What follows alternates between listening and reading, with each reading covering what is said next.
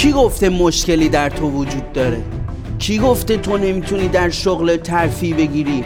اینها دروغهای بزرگی است که در ذهن تو کاشتن.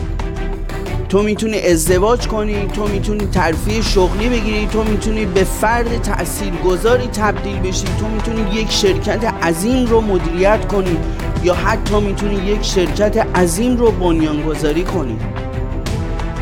هرگز به این فکر نکن که تو تواناییشو نداری. تو همه توانایی ها رو در وجودت داری. فقط کافیه که از این تواناییات استفاده بکنی. همین.